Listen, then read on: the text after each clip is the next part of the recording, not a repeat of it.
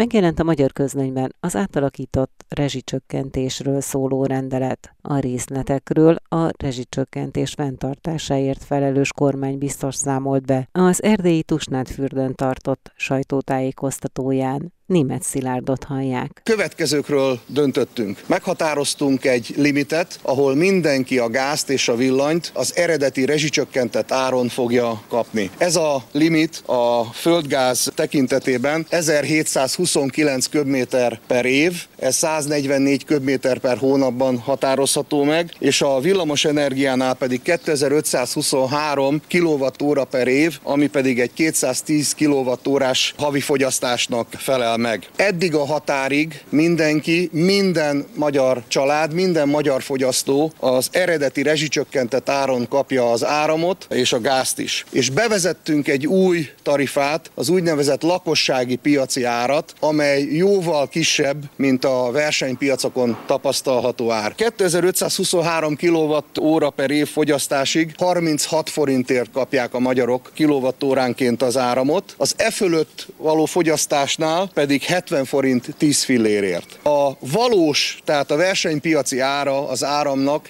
268 forint 90 fillér. Ugyanez az éjszakai áram tekintetében a kedvezményes határig 23 forint 10 fillér az éjszakai áram a magyar háztartások számára, és az e fölötti fogyasztásnál pedig 62 forint 90 fillér. A földgáznál ugye a kedvezményes tarifa az 1729 köbméter per év, illetve 144 köbméter köbméter per hónap fogyasztásnál 102 forint köbméterenként, a kedvezményes tarifa fölötti színvonal fogyasztáson 747 forint a lakossági piaci ár köbméterenként, a valós piaci ár pedig 1020 forint. Szeretném még tájékoztatni önöket arról, hogy az úgynevezett hőszivattyúval rendelkező háztartásokról ez a rendelet nem szól, az eredetileg meghatározott, ugye korlátlan fogyasztásig fennáll a hőszivattyú működtetésének tarifája, tehát ott a kedvezményes áramára 36 forint lesz használható. Megmarad a gázfogyasztásnál a nagycsaládos kedvezmény. Az 1729 köbméter megemelkedik egy három gyermekes családnál 600 köbméterrel, és minden egyes gyermek után még 300, tehát ugye a négy gyermekeseknél 900, az ötnél 1200 és így tovább. Tehát ez a kedvezmény eredetileg megmarad, és itt föl is hívnám mindenkinek a figyelmét. Az én adataim alapján Magyarországon 300 ezer nagycsaládos él, eddig ezt a kedvezményt eredményt összesen 26 ezeren vették igénybe. Javasolnám, hogy minden nagy családos éljen ennek a kedvezménynek az igénybevételével. Egy új kedvezményt is bevezetünk. Tapasztaltuk, hogy a társasházaknál az jelentős problémát jelenthet mondjuk egy 60 albetétes, 60 önálló ingatlanos társasháznál, hogy csak egyetlen egy gázmérő van, és a központi fűtésről beszélek természetesen, egy gázkazáról. Ebben az esetben, ha nyilatkozik a társasház a szolgáltatónál, akkor a kedvezmény egy 60 albetétesnél az 60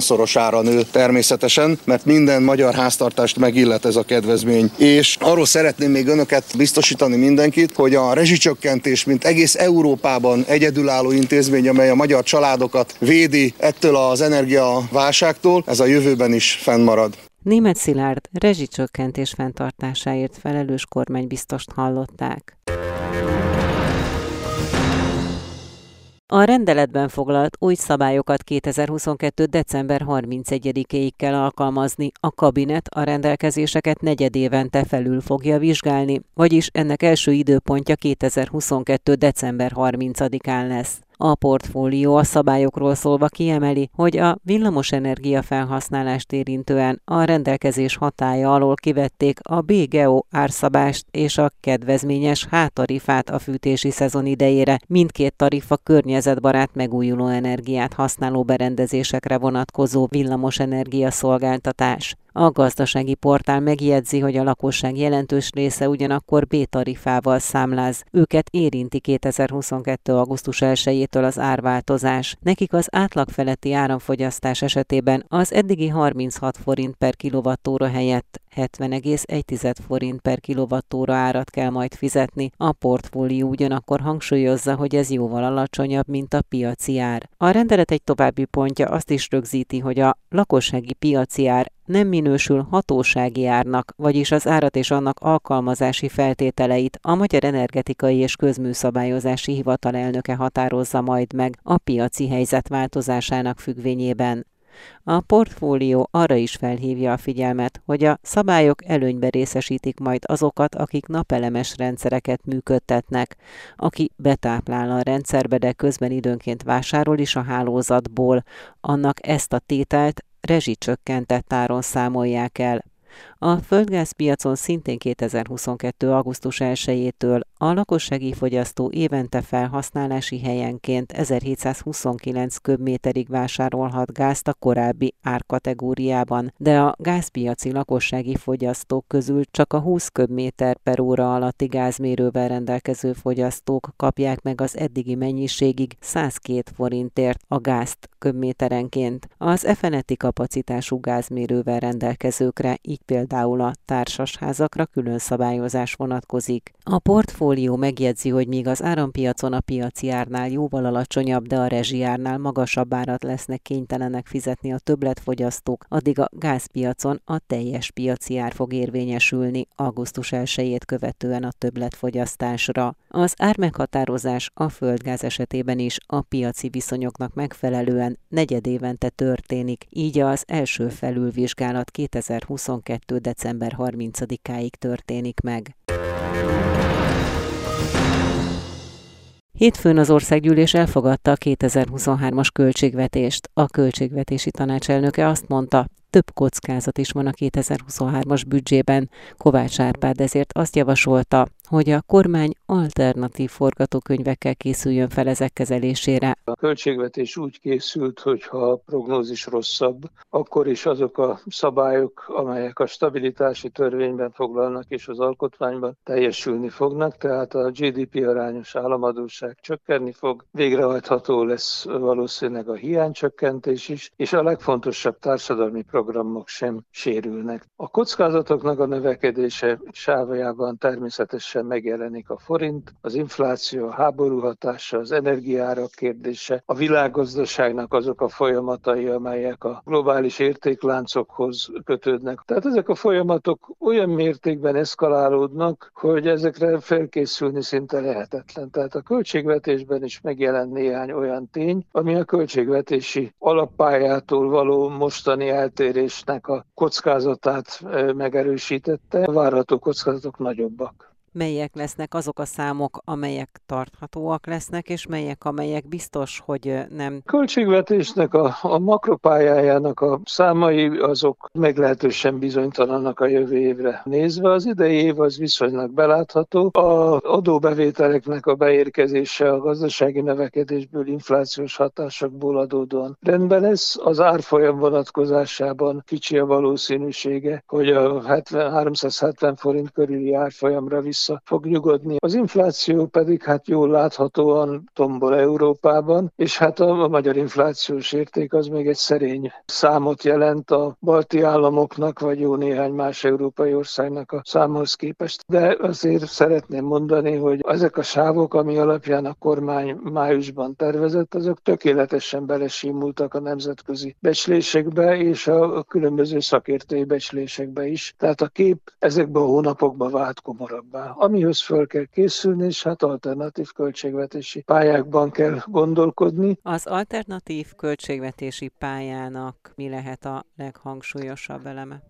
Hát én ahhoz tudom hasonlítani, hogy minden szállodában, minden hajón rajta vannak a táblák a falon, amin a táblán föl van írva, hogy merre van a vészkiárat, merre kell tartani, ne használd a liftet, magyarul havária tervek. Na most a, ezek a vészhelyzeti tervek, ezek tulajdonképpen tartalmazzák azokat, hogy milyen lépéseket kell annak megtenni, hogy a társadalomnak a normális működése, a költségvetési stabilitás egyensúly megmaradjon. Konkrétizálva nyilvánvalóan végig végig kell gondolni, hogy mely programok azok, amelyek folytathatók, például a beruházások vonatkozásában, mely programok, amiket le kell állítani, milyen sorrendisége van ezeknek, milyen bevételnövelési lehetőségek vannak adott esetben a, a legkülönbözőbb nemzetközi támogatások, hitelfelvételek, tud mondani két olyan, két-három olyan tételt, amely ön szerint a vészhelyzeti forgatókönyvben mindenképpen benne kell, hogy legyen? Hát mindenhogyan a beruházások, bizonyal az energiaellátás kérdése, hiszen a világban ma már nem az a kérdés az energiaellátásban, hogy mibe kerül, hanem hogy egyáltalán van-e. Föl kell készülni az élelmiszeráraknak a alakulására. Óriási hibának tartanám, hogy az alkalmazkodásnak a folyamataira a kormányzat nem gondolna. Szerencsére beleértve az Európai Uniós forrásokkal kapcsolatos lépéseket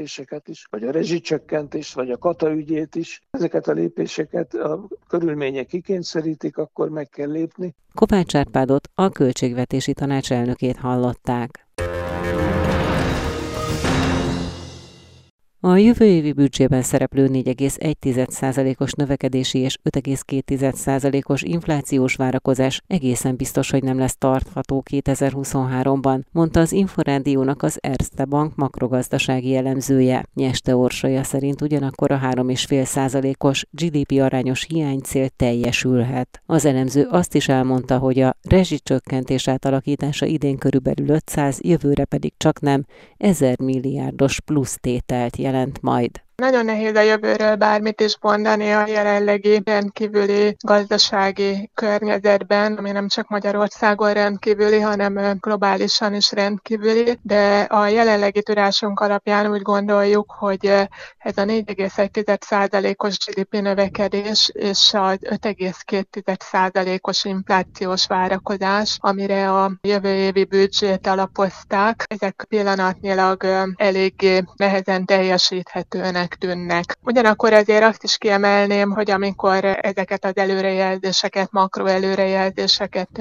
elkészítette a pénzügyminisztérium a tavasszal, akkor ezek a számok még reálisak voltak, csak hogy közben a külső környezetben akkora változás következett be, ami ezeket a számokat, ezeknek a számoknak a teljesülését kifejezetten valószínűtlenné tette, és hát ugye az látszik, hogy a költségvetés tervezése során, tehát a tervezés és az elfogadás közötti pár hónapban a kormányzat ezeket a változásokat nem vezette át a költségvetési törvényen. Mennyire tekinthető megalapozatnak így a költségvetés? Nagyon érdekes igazából, hogy a jelenlegi kilátások alapján úgy gondoljuk, hogy ugye a növekedés jövőre jóval alacsonyabb lesz, mint 4,1 százalék. Tehát most azt mondhatjuk, hogy ha ennek a fele teljesül, akkor örülhetnek a tervezők, és örülhet a magyar gazdaság. Tehát inkább egy másfél-két százalékos GDP növekedés reális. Ugyanakkor az 5,2 százalékos infláció viszont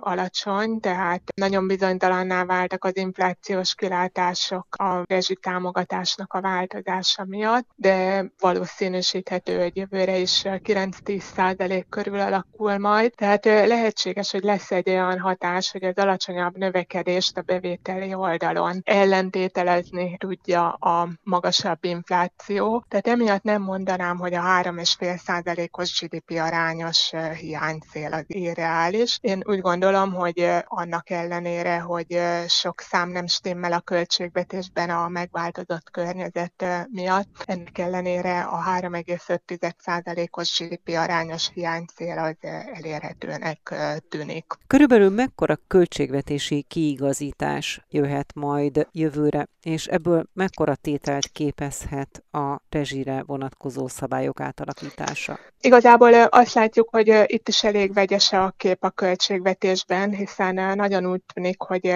azokat a kiigazításokat, tehát azt a nagyjából 2000 milliárd forintot, amelyet május végén jelentettek be, azokat végül is átvezették a költségvetési törvényen. Tehát láthatjuk a költségvetési törvényben, hogy a kormány jövőre is számít egy mintegy 800 milliárd forintos bevételre a különadókból, és ugye kiadási oldalon nagyjából 1000, 1200 milliárd forintos megtakarítást tervez. Azt azonban nem tudtam, én legalábbis nem tudtam kiolvasni a költségvetési törvényből, hogy a rezsitámogatás megváltoztatásának milyen pozitív hatásai lesznek a költségvetés kiadási oldalára nézve, és elképzelhető, hogy ezt nem feltétlenül vezették át a 2023-as költségvetési törvényen. De nagyon sok függ attól, hogy a világpiaci energiaárak hogyan alakulnak 2023-ban, és végül is milyen piaci gáz és energia árral számol a kormányzat. Ugye első ránézésre az látszik, hogy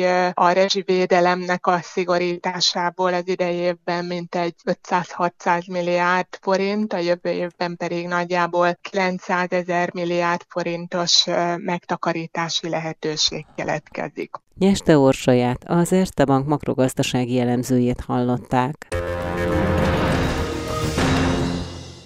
A nyugdíjas fogyasztói kosárnak már körülbelül 40%-át teszik ki az élelmiszerek az emelkedő inflációs környezetben, mondta az Inforádiónak a nyugdíj szakértő. Farkas András hozzátette, ma egy átlag nyugdíj az emelések után is 167 ezer forint, de több mint 1 millió 200 ezerre tehető azoknak a nyugdíjasok száma, akik havonta ennél kevesebből gazdálkodnak. A nyugdíjas fogyasztói kosár elég jelentősen eltér az általános fogyasztói kosártól. Az élelmiszerek nagyobb arányt képviselnek, természetesen sokkal nagyobb arányt képviselnek a gyógyszerek, egészségügyi kiadások, viszonylag nagyobb arányt képvisel a háztartási energiával kapcsolatos kiadás. Meglepő módon a, a statisztikai adatok szerint a nyugdíjas fogyasztói kosár szerinti infláció egy picivel alacsonyabb, mint az általános infláció. Ennek ugye elsősorban az az ára, hogy a nyugdíjasoknál egy sor olyan tétel is szerepel a kiadások között, aminek az ára nem szaladt meg annyira, ez a gyógyszerek. A lényeg az, hogy a nyugdíjas társadalom az sokkal erőteljesebbnek érzi az inflációt, mint amit kimutat akár az általános, akár a nyugdíjas fogyasztói kosár alapján a statisztika, hiszen ők naponta szembesülnek az élelmiszerboltba azzal, hogy nem a kimutatott 11-12 százalékos infláció, hanem a 15-20-25-30 százalékos inflációval sújtott termékek is ott vannak a polcokon, és nekik ezek között egyensúlyozva kell a kiadásaikat meghatározni. Ősszel mennyire romolhat ez a helyzet? Körülbelül az őszi hónapokra várják az infláció tetőzését és az elemzők szerint az élelmiszerinfláció tovább növekedhet az év folyamán, szintén itt is őszre várható tetőzés. A nyugdíjasok először novemberben számíthatnak majd egy újabb korrekciós nyugdíjemelésre, amire egészen biztosan szükség is lesz, hiszen eddig az év során 8,9%-kal emelték összesen a nyugdíjakat, most a júliusi korrekcióval együtt, és a mostani előrejelzések szerint 12,6% vagy akár magasabb is lehet az éves infláció. Így aztán novemberben ki kell egészíteni a 8,9%-ot erre a 12,6 vagy még magasabb szintű inflációra, és még ez is nagyon sok nyugdíjas esetében nem enyhíti majd a nehézségeiket, pont azért, mert nem, nem csak 12,6%-kal, hanem ennél sokkal nagyobb mértékben emelkednek pont azok az élelmiszerek, amiket a nyugdíjasok mindennapi fogyasztásában kiemelt szerepet játszanak. Mekkora most az átlag nyugdíj? Az átlag nyugdíj az most emelkedett föl 167 ezer forintra. Vannak, akik az átlag nyugdíjak kevesebbet kapnak, ez 4 millió 200 ezer nyugdíjas. A nyugdíjas fogyasztói kosárnak hány százaléka az élelmiszer, és hány százaléka a háztartási energia? A élelmiszer az majdnem 30 százalék. Ehhez hozzá kell még számítani a szeszes italok dohányáruk tételt. Így az élelmiszer meg a szeszes ital dohányáru együtt az 38 százalékot tesz ki. A háztartási energia az 7,7 százalék. Hát a nyugdíjas fogyasztói kosár mérésével alapvető problémái vannak. Mindig a két évvel ezelőtti fogyasztási szerkezetet tükrözi, vagyis most egy 2020-as fogyasztói kosarat látunk, aminek már nagyon sok esetben köszönő viszonyban sincs a mostani helyzettel, amit meghatározott a orosz-ukrán háború kitörése. Ez majd csak jövőre kezd részben tükröződni. Ez mit jelenthet az, hogy a nyugdíjasok fogyasztói kosarában például elképzelhető, hogy már jóval nagyobb arányú az élelmiszerek része? Sajnos igen, pontosan azért, mert a nagyon magas inflációs közegben ugye megeszi a, a nyugdíjakat a élelmiszer, meg a mindennapi élet feltételeinek a biztosítása. Feltehetően egy új fogyasztói kosárba ez simán 40%-ra is fölmehet. Azok a nyugdíjasok, akik nem számíthatnak családi támogatásra, vagy nincs külső bevételi forrásuk, vagy nem dolgoznak, ezek a nyugdíjasok nagyon erősen ki vannak szolgáltatva az áraknak, tehát folyamatosan egyensúlyoznak. Farkas András nyugdíjszakértőt hallották. Az OTP elemzői szerint a gazdasági környezet változása miatt várhatóan stagnál, de akár 5-10%-kal csökken is majd Magyarországon a friss zöldségek és gyümölcsök fogyasztása. A húsfogyasztásban a csirkehús lehet a legvonzóbb termék a jövőben, mondta az UTP Agrár főosztály vezetője. Harnóci Györgyöt kérdeztem. Az ágazatokban jelentős alapélelmiszerfogyasztási csökkenés nem lesz, de az ágazatok eltérőek. Ha például a friss piaci zöldségek, gyümölcsök piacát nézzük, akkor azt fogjuk látni a következő kettő-négy évben, hogy, hogy az infláció és a, a környezeti hatások miatt itt a fogyasztás várhatóan stagnál, de egy 5-10 százalékos csökkenés is elképzelhető, míg a cereáliák, a kenyerek, a péksütemények piacán az európai átlagot meghaladó mértékben is várható növekedés, viszont a tej és húskészítmények piacán azért nagyon meghatározó lesz az, hogy milyen jövedelmi viszonyok állnak a, a fogyasztók rendelkezésére. De itt alapvetően a tejtermékek esetében egy ilyen lassú fogyasztáscsökkenés, illetve az alternatív tejtermékek megjelenése és azoknak a bővülése lesz majd jelen a, a piacon, míg a, a húskészítményeknél, illetve a húsáruknál a sertés és szarvasmarha fogyasztása az várhatóan lassú mértékben csökkenni fog, míg a baromfi esetében az ágazat az alapvetően nyertese lesz a változásoknak, és ott egy fogyasztás növekedés lesz megfigyelhető. Harnóci Györgyöt, az OTP Agrár főosztály vezetőjét hallották. Ősszel még tovább drágulhatnak az élelmiszerek, az áremelkedés miatt pedig a fogyasztók várhatóan elfordulnak majd a jobb minőségű termékektől, mondta az MKB Bank és a Takarékbank agrár és élelmiszeripari üzletágának ügyvezető igazgatója. Hollósi Dávidot arról is kérdeztem, hogy mit mutat most a friss negyedévente közzétett Takarék Agrár Trendindex. Ez a mutató most 30 ponton áll, egy 8-tól 48-as skálán. Azt lehet elmondani, hogy 35-ös szint lenne az ideális szint, de ezt alulról súrolja a mutató, és az elmúlt negyed években csökkent az ágazat bizakodó hangulata a gazdasági és a geopolitikai problémák miatt. Előteljesen hozzájárul például a szántóföldi növénytermesztői termékpályához a rendkívüli asszály, ami a magyar mezőgazdaságot sújtja, leginkább Kelet-Magyarországot. Illetve hát az az össz energetikai helyzet, ami jellemzi az európai gazdaságot, hiszen a mezőgazdaság energiafelhasználásának 70%-a kőolaj származik, és ennek elérhetősége ára, és az ebből előállított termékben a tovább árazás, a továbbadása, az komoly kérdéseket vet fel a termelőknél. A szántóföldi ágazatokban milyen lesz a termés idén ebben az asszályos időszakban? Közel nem lesz egy csúcsév, sőt el lehet mondani, hogy talán 2003 óta nem volt ekkora asszály a szektorban. És leginkább Kelet-Magyarországot érinti, ahol 50%-os terméskieséssel számolunk így átlagban. Ez nyilván üzemi szinten, megyei szinten ez a mutató erőteljesen változhat, de egy összességében ez, ez valószínűsíthető. Nyugat-Magyarország jobb helyzetben van, ott jóval több csapadék volt, viszont a kukorica és a napraforgó hozamainál még nem látunk teljesen tisztán, tehát a jelenleg zajló hőség hullám ott szintén negatívan befolyásolhatja a termés átlagot. Mindemellett azt elmondhatjuk, hogy Magyarország akkora gabona és kukorica előállító ország, hogy a saját szükségletünket bőven fedezni tudjuk a megtermelt áruból. Az állattartóknak milyenek a várakozásai? Az indexünk szerint az állattartóknál leginkább a nagyon magas takarmányár, az az, ami lefele húzza ezt a görbét. Ugye egy magas szántőföldi árszínvonal az leginkább azt jelenti, hogy az állati fehérje előállítás legfontosabb alapanyaga maga ugye ez a takarmány. Ez nagyon drága, itt gyakorlatilag kétszeres árakról beszélünk, mint mondjuk egy-másfél évvel ezelőtt. Amennyiben ezt nem tudja továbbadni a fogyasztónak, akkor veszteség keletkezik.